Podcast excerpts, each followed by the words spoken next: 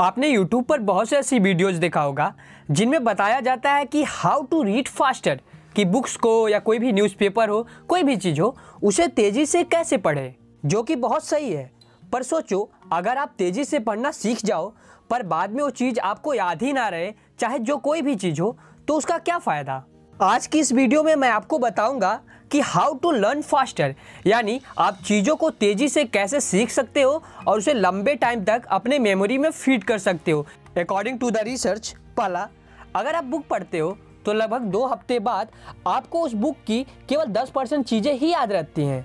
दूसरा, अगर आप किसी चीज़ को सुनते हो तो वह चीज़ लगभग दो हफ़्ते बाद आपके माइंड में ट्वेंटी परसेंट याद रहती है। एग्ज़ाम्पल के लिए अगर आप बुक को पढ़ते हो तो आपको 10 परसेंट, अगर आप उसे सुनते हो तो आपको 20 परसेंट तक याद रहता है। तीसरा, अगर आप किसी चीज़ को देखते हो एग्ज़ाम्पल के लिए, अगर आप किसी मैप को देखते हो तो आपको दो हफ़्ते बाद उस मैप की 30 परसेंट चीज़ें याद रहती हैं।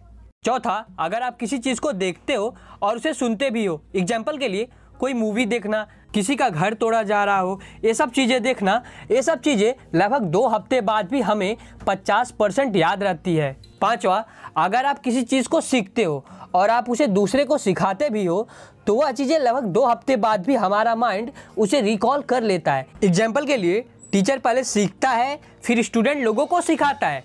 और मैं भी कुछ ऐसा ही करता हूँ। पहले मैं बुक्स को पढ़ता हूँ, सीखता हूँ, समझता हूँ। उसके बाद मैं आप लोगों के लिए वीडियोज़ बनाता हूँ जिससे आप लोग सीखते हो। जिससे मुझे ये सब चीज़ें दो हफ़्ते बाद भी सेवेंटी परसेंट तक याद रहती है। यानी अगर आप चीज़ों को सीखते हो और दूसरों को सिखाते भी हो तो वह चीज़ आपको लंबे टाइम तक याद रहती है। नंबर सिक्स, अगर आप किसी चीज़ को कहते हो और आप उसे करते भी हो तो वह चीज़ें आपको दो हफ़्ते बाद 90 परसेंट तक याद रहती है।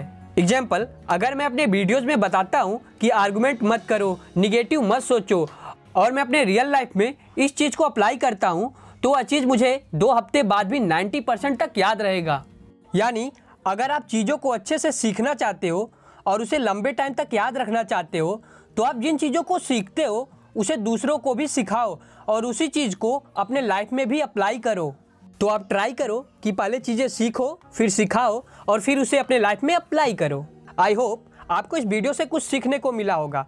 मैं रिच डैड, पुअर डैड की बुक पढ़ रहा था। मुझे वहाँ पर एक छोटा सा चार्ट मिला। जो कि मुझे बहुत इंटरेस्टिंग लगा कि हम चीज़ों को सीखते कैसे हैं बहुत अच्छी तरीके से। तो वहाँ से मैंने इन चीज़ों को शेयर किया है।